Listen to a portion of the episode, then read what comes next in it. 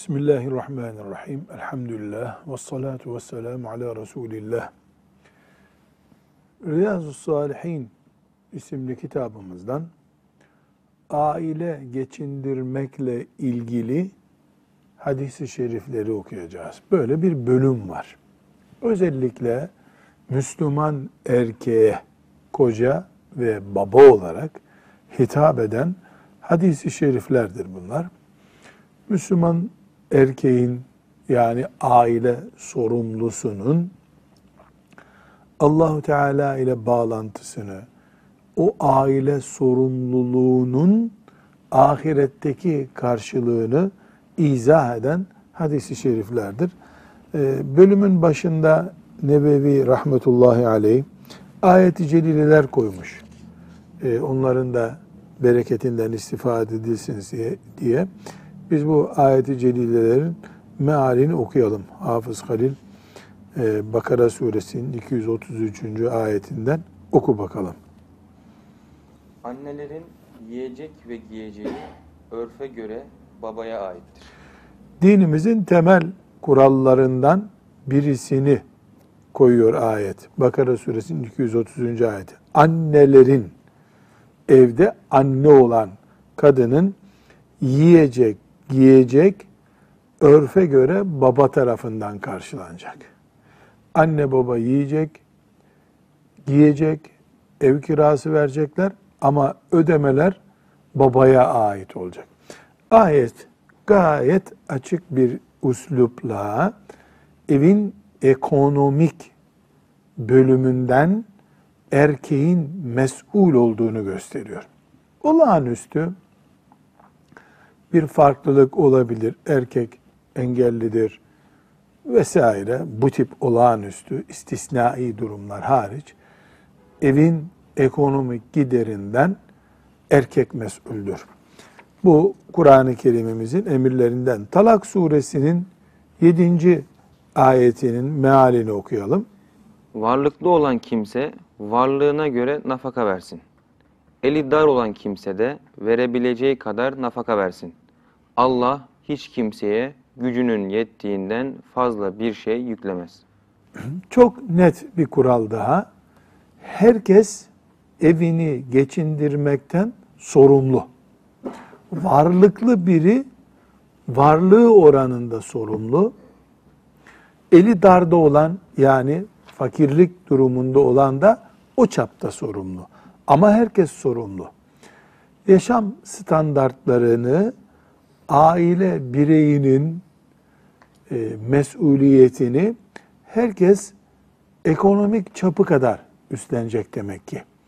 Yani çok büyük serveti olan o servete uygun harcama yapacak eve. Fakir olan da fakirliği çapında harcama yapacak buyuruyor Talak suresinin 7. ayeti. Ee, Sebe suresinin 39 ayetini, mealini dinleyelim. Siz hayra ne harcarsanız Allah onun yerine yenisini verir. Evet, bu ayetten de anlıyoruz ki evde yaptığımız harcamalar, yani erkeklerin bu Allahu Teala'nın yüklediği sorumluluktan dolayı yaptığı harcamalar para olarak veya gıda olarak tüketilip gidiyor gibi görünse de Allahu Teala e, bu harcananları, yapılanları görüyor, biliyor, yerine yenisini vermeyi de vaat ediyor. Demek ki ev büyüğünün, aile sorumlusunun bir manevi teminatı var. Bu teminatı burada konuşuyoruz. Şimdi 290 birinci hadisi şerife geldik.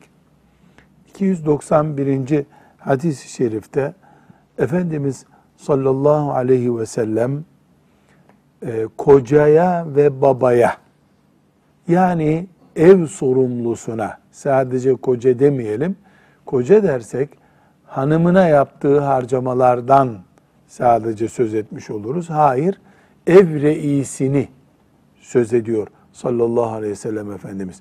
Bu ev reisi umumiyetle koca ve babadır. Bazen ağabey de olur, dede de olur.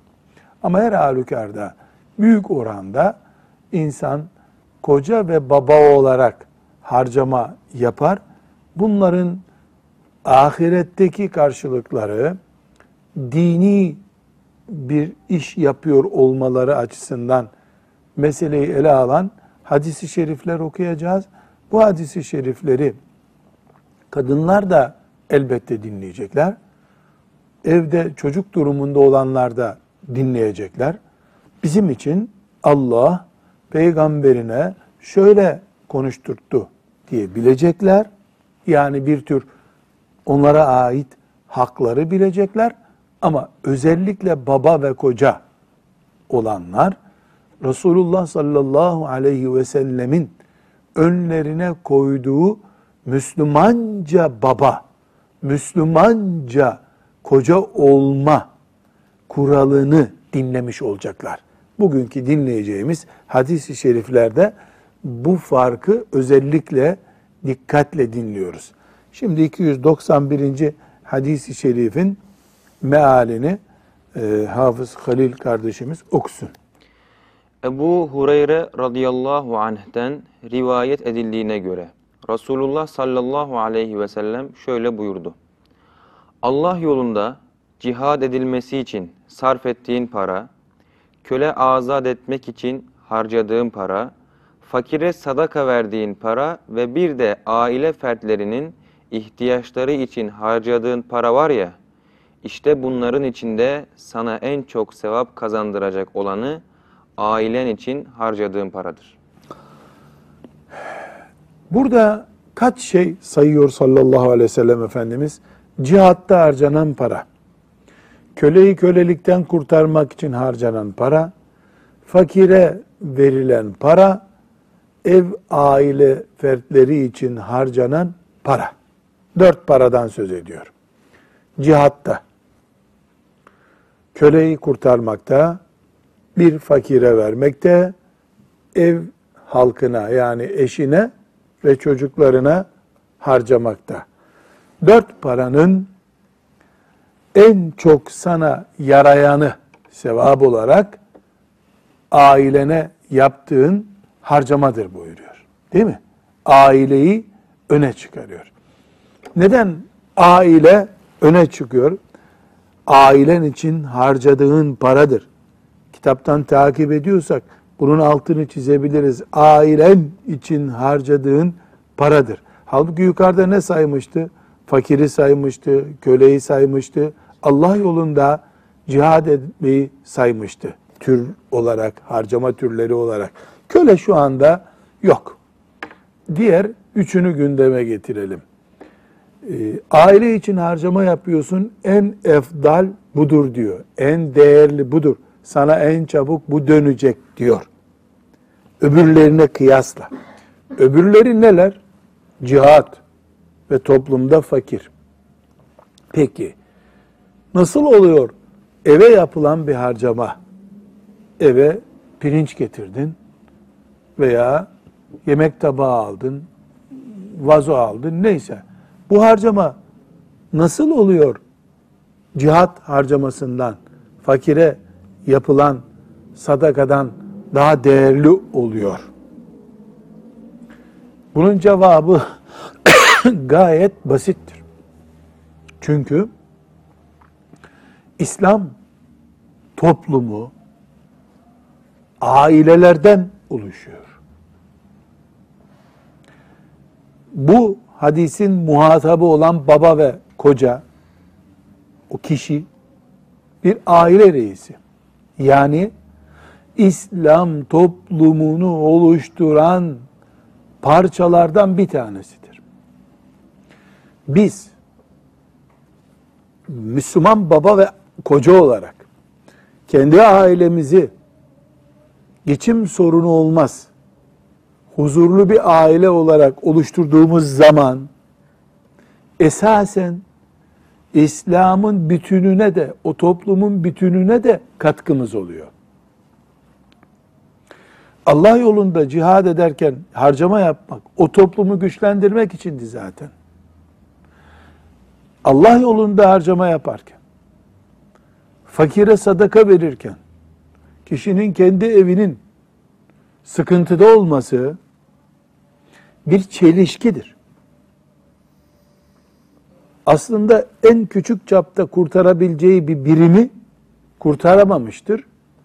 Büyük alanda kendisini teselli etmektedir. Manzara böyle görünüyor. Onun için mümin kendi evini garanti ettiğinde sorunsuzluk açısından, bilhassa ekonomik sorun harcısı açısından garanti ettiğinde ümmeti Muhammed'in toplumuna zaten bir katkıda bulunmuş oluyor.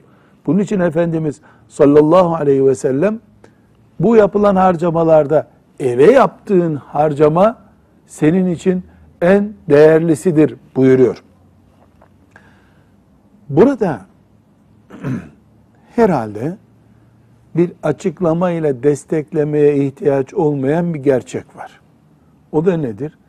Bu harcama ailenin temel giderleri için olan harcamadır.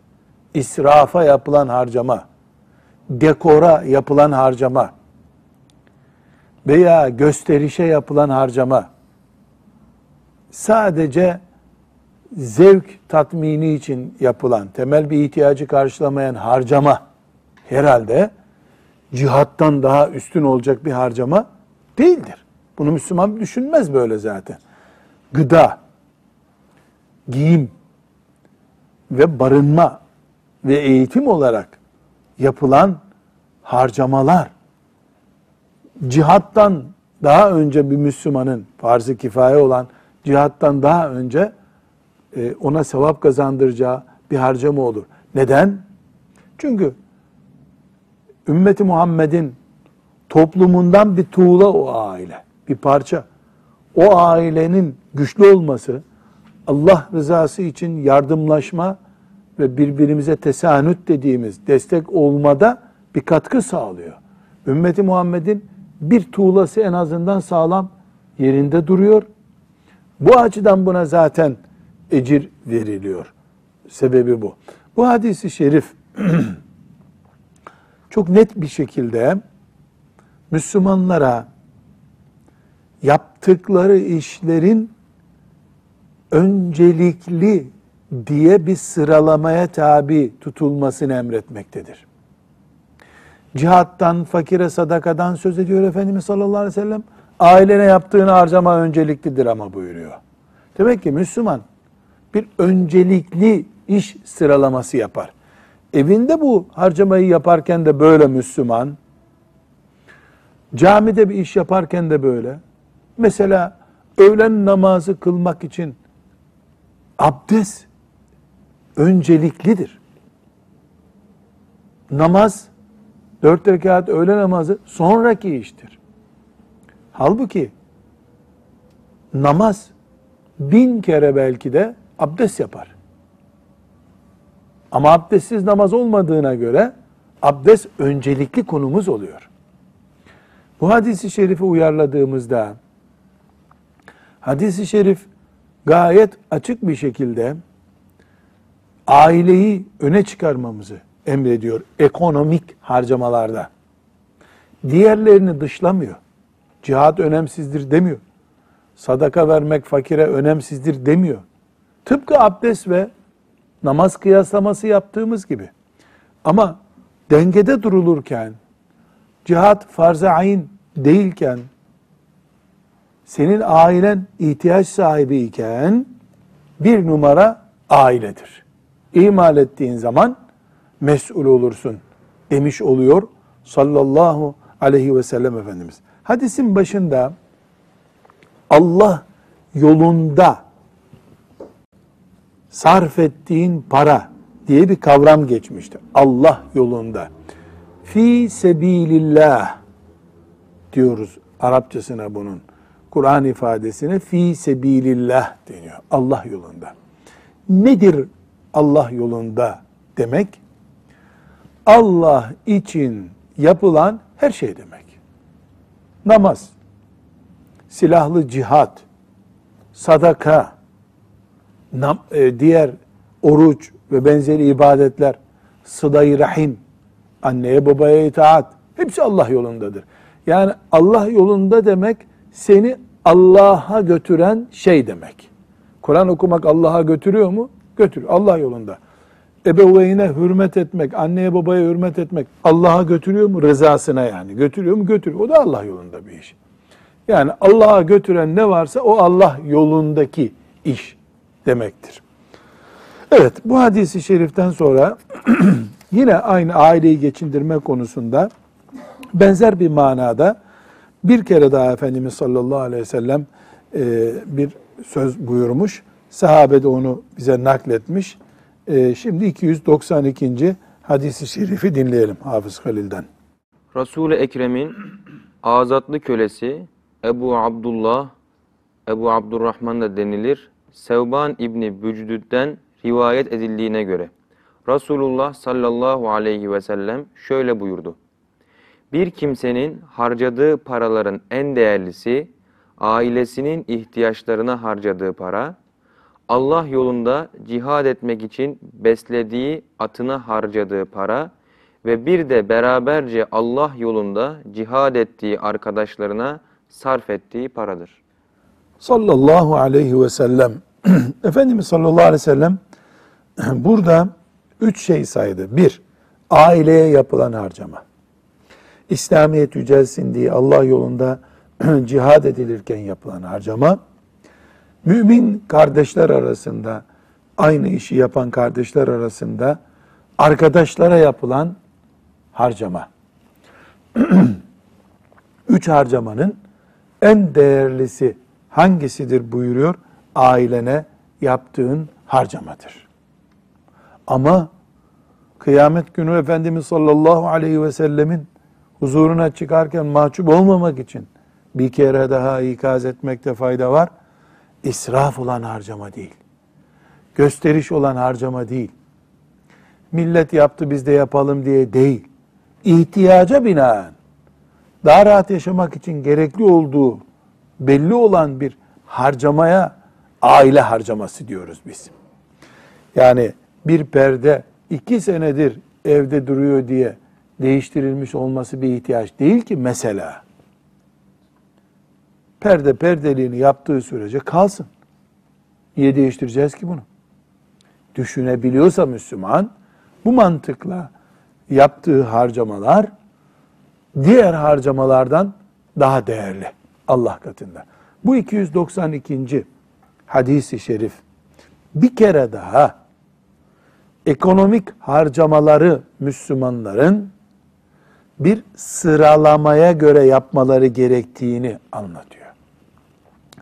Bu sıralama önemliler arasında öncelikliği belirleme sıralamasıdır.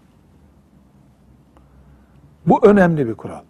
Müslüman zaten önemli olmayan bir işi yapmaz. İsraf yapmaz. Gösteriş yapmaz. Müslüman iş olsun diye bir iş yapmaz. Yaptığı işler hep önemlidir. Ama önemlilerin içinde öncelikli tercihi vardır Müslümanın. Öncelikli tercihini yapar. Mesela çocuklarımızın karnının doyması öncelikli bir konudur.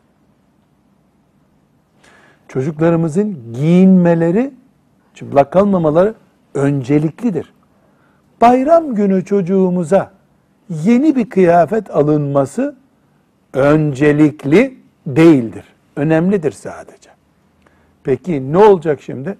Eğer bizim taksidimiz varsa, başkalarına kul hakkı olacak nitelikte borcumuz varsa, çocuklarımıza bayram kıyafeti almayı erteleriz. Evet çocuklara bir şey alınması önemli ama bakkala borcumuz var. Borç var iken önemli diye çocukları neşelendireceğiz diyemeyiz. Öne, önemli olan öncelikli durumdaki görevlerimizdir. Çocuklarımızın giyinmiş olmaları önceliklidir. Çocuklarımızın bayramda yeni bir şey giymeleri, bir ayakkabı almaları önemlidir sadece. Baba görevidir yani. Ama öncelikli değildir. Öncelikli değildir. Tatil yapmak yaz veya kış ayında bir babanın çocuklarına, bir kocanın eşine tatil yaptırması önemlidir. Önemlidir. Ama öncelikli değildir.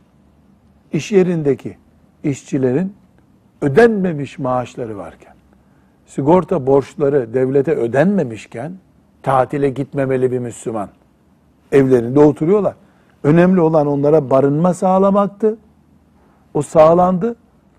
Öncelikli olarak o görev yerine getirildi. Tatil de önemli bir şey hayatta ama devlete borç ödenmiyor. Vergi dairesinin borçları senelerdir sürünüyor. Öbür taraftan beyefendi çocuklarıyla tatile gitmiş. Bu yanlış uygulama. Çocuklarımızın eğitilmiş olmaları öncelikli görevimizdir babalar olarak. Ev velileri olarak. Ancak özel okulda eğitim öncelikli bir konu değildir. Devletin parasız verdiği eğitim var. Ve bu bizim öncelikli eğitim dediğimiz öncelikli bir görevimizi yerine getiriyor. Buna özellikle bir daha kalkıp özel okulu daha iyi eğitim veriyor diye e, masrafa girerek tercih ettiğimiz zaman bu öncelikli ve önemli tercihini yapamamışız demektir. Bu bir hatadır. Bundan kaynaklanan giderleri, giderlerin abartılmasını e, ailede başka eksikler çıkartarak çocuklara yaşatırsak yanlış yapmış oluruz. Evet, 292. hadisi şerif bize bu hakikatleri hatırlattı. Şimdi 293. hadisi şerife geldik. Bu hadisi şerifte Efendimiz sallallahu aleyhi ve sellemin hanımlarından yani bizim de anamız olan Ümmü Seleme radıyallahu anhaya ait bir hatıradır. Ee, Ümmü Seleme radıyallahu anha Efendimiz sallallahu aleyhi ve sellemin hanımı bizim de anamız olmadan önce Ebu Seleme isimli zat ile e, evliydi. Ebu Seleme Efendimiz sallallahu aleyhi ve sellemin akrabasıdır. Hatta e, süt kardeşi olduğuna dair de rivayet vardır. Ebu Seleme vefat ettiğinde e, Ümmü Seleme dört çocukla dul kaldı. Hatta bazı rivayetlerde beş çocuğu vardı. Dul kaldı. E, bizim temel dini bilgilerimizden biri bir çocuğun nafakasından yani geçiminden anne sorumlu değildir. Baba sorumludur. Vefat ettiğinde de baba, babanın malıyla çocuk geçindirilir. Babanın yerini devralan mesela dede e, o nafakadan sorumludur.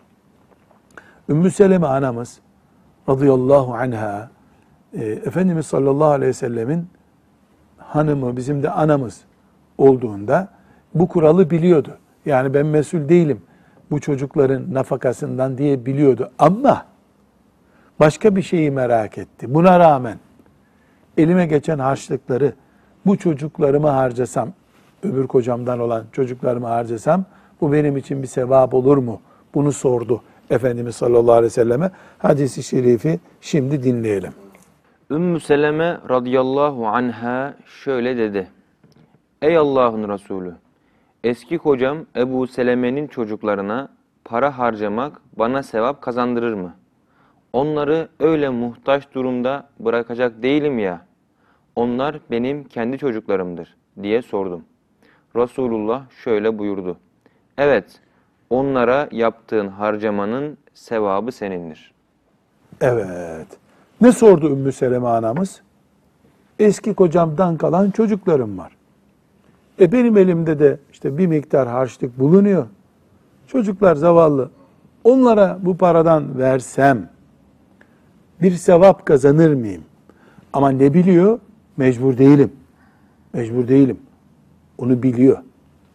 Efendimiz sallallahu aleyhi ve sellem ona ne buyuruyor? Evet, böyle bir harcama yaparsan bu senin için sevap kaynağıdır. Demek ki anne de çocuklarına mükellef olmadığı durumlarda bile bu hadisten öğreniyoruz. harçlık verdiğinde bundan sevap kazanıyor. Umumen bize ne öğretiyor? Belki kanunen ve dinen mecbur olmadığımız halde ailede yaptığımız sadakat türü harcamalar yani iyilik için fazladan yaptığımız harcamalar bize sevap olarak yazılıyor mu? Elbette yazılıyor. Mesela çocuğa oyuncak almak ne imanın şartlarındandır ne de evlilik gerekçelerinden biridir. Ama bu çocuğu mutlu ettiğine göre zararsız, ziyansız bir oyuncaksa e bundan sevap kazanır. Baba da kazanır, ana da kazanır. Her iyilik yapan iyiliğinin karşılığını bulur. Bu mübarek hadisi şeriften de anamız Ümmü Seleme radıyallahu anha bize bu bilgiyi tazeletmiş oldu. 294. hadisi şerifte bu hakikati bir kere daha göreceğiz. Benzer hadis-i şerifler oldukları için bunlar farklı zamanlarda Efendimiz sallallahu aleyhi ve selleme sorulmuş veya Efendimiz sallallahu aleyhi ve sellemin bir sebeple buyurduğu ama anlamı aynı hadisler olduğu için bunları biraz hızlı okuyoruz. Evet. Sa'd İbni Ebu Vakkas radıyallahu anh'ın rivayet ettiği bu kitabın baş tarafındaki ihlas ve niyet konusunda geçen uzun hadiste Resulullah sallallahu aleyhi ve sellem Sa'd'a hitaben şöyle buyurmuştu. Allah rızasını düşünerek yaptığın harcamalara, hatta yemek yerken eşinin ağzına verdiğin lokmalara varıncaya kadar hepsinin mükafatını alacaksın. Evet, bu hadisi şerif gayet açık. Müslüman Allah'ın rızasını, sevabını isteyerek Allah'ın rızasını, sevabını isteyerek başka bir gaye yok. Allah'ın rızasını isteyerek hangi harcamayı yaparsa yapsın bundan sevap kazanıyor. Ve buna o kadar cazip bir örnek veriyor ki sallallahu aleyhi ve sellem Efendimiz. Konu çok daha iyi anlaşılmış oluyor. Ne buyuruyor? Eşin yani hanımının ağzına koyduğun bir lokma bile senin için sevap kaynağı. Zanneder ki insan kadın ölüyordu. Artık son ramak kaldı. Gittin bakkaldan bir kek aldın geldin ölmesin kadın diye. E, ağzına koydun kadın da ölümden kurtuldu. Bunu kastediyor mu Efendimiz sallallahu aleyhi? Hayır. Ne kastediyor? İşten gelirken pastaneye uğradın. Hanımının sevdiği filan küçük pastadan bir tane aldın. Eve geldin. Şimdi böyle bir senaryo yazalım. Eve geldi. Hadis böyle değil ama biz yani anladığımızı hadis-i şeriften söylüyor. Eve geldin. E, paketin e, elinin arkasında saklı bekliyor. Kapıyı açtı eşin. Selam verdin tabii Müslüman selam verir. O da ve aleyküm selam dedi. Hoş geldin dedi. Hoş mu? Gözlerini yum dedin. Gözlerini yumdu. Aç ağzını dedin. Ağzını açtı. Aldığın pastanın bir dilimini ağzına koydun. Ee, neşelendik. Bu ne karın doyurur ne göz doyurur. İşte pasta yani. Cilalı milalı bir şey. Bu hadisi şerifte kastediliyor mu? Evet, bu kastediliyor. Kastediliyor. Çünkü Efendimiz sallallahu aleyhi ve sellem ümmetinin bu neşeyi yakalamasını istiyor. Evet, mesela e, kadının işte gıda düşüklüğü vardı da e, doktor filan pirzolayı yiyecek dedi. Sen de pirzola aldın. Gerçekten kadın sağlığına kavuştu. Zaten bu senin kocalık vazifen. Bunu hiç konuşmaya gerek yok. Konuştuğumuz şey bizim ekstradan yaptığımız işler. Bunları bile Resulullah sallallahu aleyhi ve sellem önümüze sadaka rakamları olarak koyuyor. Elhamdülillah. Ve tabii ki bu hadisi şerif, bunu unutmuyoruz. Erkeğin eşine ekonomik hizmetinin nasıl Allah'ın sevabını kazandıran bir iş olduğunu gösteriyor. 295. hadisi şerife geçelim. Aynı hadis-i şerifi bir kere daha Efendimiz önümüze koyuyor başka bir sebeple. Ebu Mes'ud el-Bedri radıyallahu anh'ten rivayet edildiğine göre Peygamber aleyhisselam şöyle buyurdu. Bir adam Allah'ın rızasını umarak ailesinin geçimini sağlarsa harcadıkları onun için birer sadaka olur. Burada vurgulamak için tekrar edelim. Demin söyledik. Allah'ın rızasını umarak sözünü yazıda takip ediyorsak altını çizelim. Değilse avucumuzun içine yazalım. Allah kendisi için yapılan şeylere sevap vaat ediyor. Böyle başka türlü bir sevap vaat etmiyor Allah. Komşular için, şunun için, bunun için der. E, komşular bravo der sana olur biter zaten. Ama Allah kendisi için, hatırı için yapılan şeye sevap vaat ediyor. Bunu hiçbir zaman, hiçbir yerde unutmuyoruz. Ama bir hakikati hep hatırlıyoruz. Biz camide namaz kılıp sevap kazandığımızı düşünürken meğer ki karı kocanın beraber yaşadıkları ev sevap deposuymuş.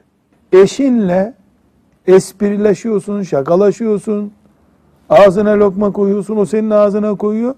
Cami gibi sevap kazandırıyor. Müminler evlilik müessesesini camiler gibi tutmak zorunda olduğunu anlamalıdırlar bundan. Evet.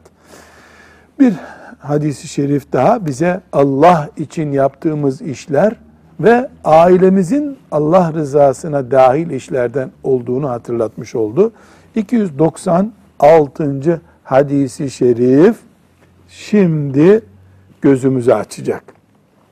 Buraya kadar okuduğumuz beş hadisi şerif bize özellikle iyi yaptığımız zamanki sevaptan hep söz etti. Şimdi ise bir de bunun yanlışı olursa, Müslüman eşini ihmal ederse, çocuklarını ihmal ederse, yanlış para politikaları yüzünden veya yanlış işler yüzünden ihmal ederse, bunun bir karşılığı var mı Allah katında? Bir de bu boyutu var işin. İyi yaparsan aferin de yanlış yaparsan ne olacak? Bu sorunun cevabını 296. hadisi şeriften okuyalım. Abdullah İbni Amr İbni As radıyallahu anhuma'dan rivayet edildiğine göre Resulullah sallallahu aleyhi ve sellem şöyle buyurdu. Geçimini sağlaması gerekenleri ihmal etmek insana günah olarak yeter. Bir daha oku Hafız Halil. Geçimini sağlaması gerekenleri ihmal etmek insana günah olarak yeter. Hafız Halil bir kere daha oku. Geçimini sağlaması gerekenleri ihmal etmek insana günah olarak yeter. İhmal etmek ne demek? E, yiyecek sorunları var. Evde yiyecek sorunu var. Gıda eksikliği var. Doktora gidiyor çocuk. Doktorun ilk sorusu yavrum sen hiç et görmedin mi hayatında diyor. Şu B12'si eksik, bilmem şu demiri eksik. Bakımsızlık var. Yani o çocuğun o yörenin şartlarında alması gereken gıdayı alamadığı görülüyor. E adam da umreye gitmiş ama sevap kazanmak için. Yanlış yaptı.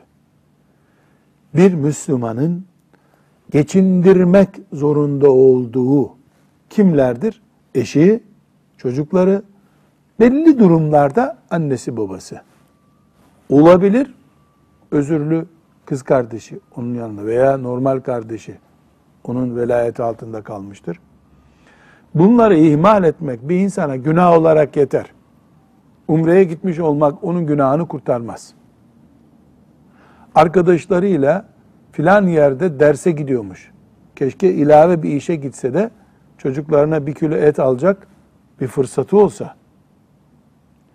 Yani biz alkol almayı günah saydığımız gibi yemeğinde, giyiminde, barınmasında ve diğer ihtiyaçlarında sorumluluğumuz altındaki eşlerimiz ve çocuklarımızı ihmal ettiğimiz zaman da alkol gibi, kumar gibi büyük günahlardan birine bulaşmış oluyoruz.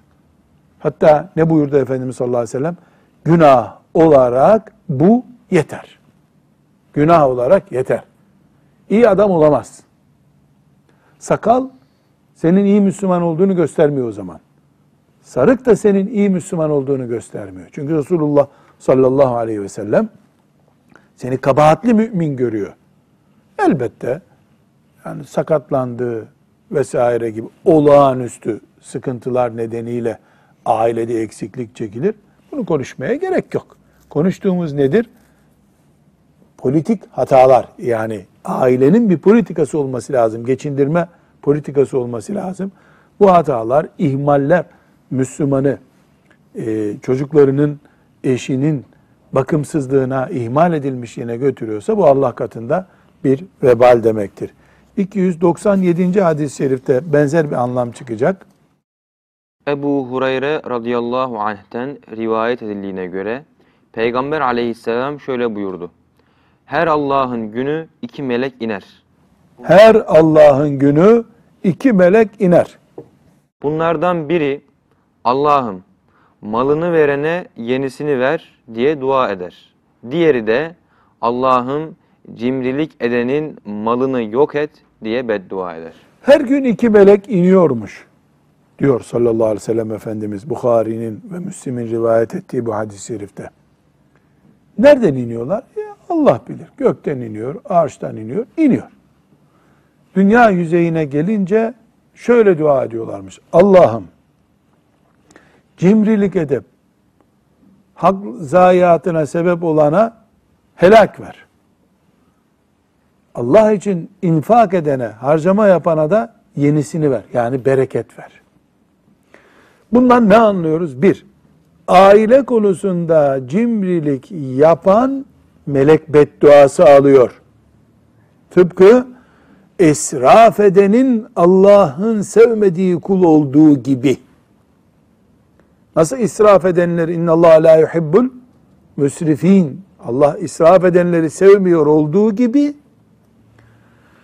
çocuklarına ve eşine cimrilik yapan da melek bedduası alıyor. Peki bu meleklerin bedduası veya duası ne manaya geliyor bizim için? Allahu Teala'nın en kolay peki tamam diyeceği şey anlamına geliyor. Aslında Allahu Teala melekleri herhangi bir dua ve beddua etmese bile o işi yapar. Ama sen melek dünyasında bile yerilen biri oluyorsun böylece. Meleklerin bile sana hayır istedikleri birisi oluyorsun böylece. Evet. Son bir hadis-i şerif daha 298. hadisi şerifi de okuyalım. Bu hadis-i şerifte belli kurallar getiriyor. Onu dinleyelim. Ebu Hureyre radıyallahu anh'den rivayet edildiğine göre Peygamber aleyhisselam şöyle buyurdu. Veren el alan elden hayırlıdır. Yardım etmeye geçimini üstlendiğin kimselerden başla. Sadakanın hayırlısı ihtiyaç fazlası maldan verilendir. Kim, kim insanlardan bir şey istemezse Allah onu kimseye muhtaç etmez. Kim de tok gözlü olursa Allah onu zengin kılar. Ben özetleyeyim o zaman dört maddede. Demek ki Efendimiz sallallahu aleyhi ve sellem eller arasında tercih yapıyor. Üst el tercihi yapıyor. Üst el. Çünkü verirken insan böyle veriyor, alan el hep altta duruyor. Mümin veren el olsun istiyor. Bu işte aile politikası, ailede ekonomik politika dediğimiz şeyin bir parçası bu. Hedef veren durumda olmaktır. Bu elbette ilk etapta mahalledeki fakire vermek anlamında, cihatta vermek anlamında ama insan kendi çocuğuna da verebilir nitelikte, ona bir oyuncak alabilir nitelikte mal sahibi olması demek. Bu veren el ifadesinden Resulullah sallallahu aleyhi ve sellemin anlaşılıyor ki ümmetinin Mümin zenginler olmasını istiyor. Tercihi bundan yanadır. Zengin mümin istiyor. Zenginleşince Allah'ı ve şeriatını unutan değil tabii ki. Zenginleştikçe daha şeriata yakın yaşayan, daha takvaya doğru yakın olanı tercih ediyor Efendimiz sallallahu aleyhi ve sellem. İki, kanun koyuyor. Sorumlu olduğundan başla verirken. İbde bimen te'ul. Sorumlu olduğundan başla. Kendi çocuğun varken, kendi eşinin ihtiyaçları varken başka yere sadaka vermenin anlamı yok. Üçüncü olarak da Efendimiz sallallahu aleyhi ve sellem en hayırlı sadakadan bahsediyor. Sadakanın da hayırlısı var demek ki bir kalitelisi var. O da nedir? Helal mantıkla gelmiş ve bir yerden kısmadan yaptığın sadakadır. Camiye sadaka veriyorsun. Ama evi aç bırakarak bunu istemiyor senden. Ya da temel gıda dururken lüks bir eğitim harcaması yapıyorsun. Bunu da istemiyor. Helalden başlayıp mantıklı ve yerli yerinde yürütülmüş bir sadaka politikası ve dördüncü kuralı bu hadisi şerifin Müslümanın iffetli olma, yüz suyu dökmeyen, helalle on yaşayan onurlu insan olma arzusu olmalı. Kim böyle olursa yani ben kimseye yüz suyu, dökmeyeceğim. Yani belki üç gün sıkıntı çekeceğim ama insanlara el uzatmayacağım diye kanaatkar ve azimli, yüz suyu değeri bilen bir Müslüman olmaya gayret ederse Allah ona o konuda yardım eder. Ufak bir rüya gördüğünde hemen dilenmeye başlayan, hemen ahu vah ederek etrafına dertler dökmeye başlayan ise Resulullah sallallahu aleyhi ve sellemin tavsiye etmediği ve uzak durmamızı tembih buyurduğu noktadadır demek. Aileyi geçindirmekle ilgili hadisi şerifler okuduk. Resulullah sallallahu aleyhi ve sellem Efendimiz'den dileriz ki Rabbimizden lütfedip, ihsan edip bu mantıkla yaşamayı erkekler olarak, kadınlar olarak, çocuklar olarak hepimize kolay kılsın. Velhamdülillahi Rabbil Alemin.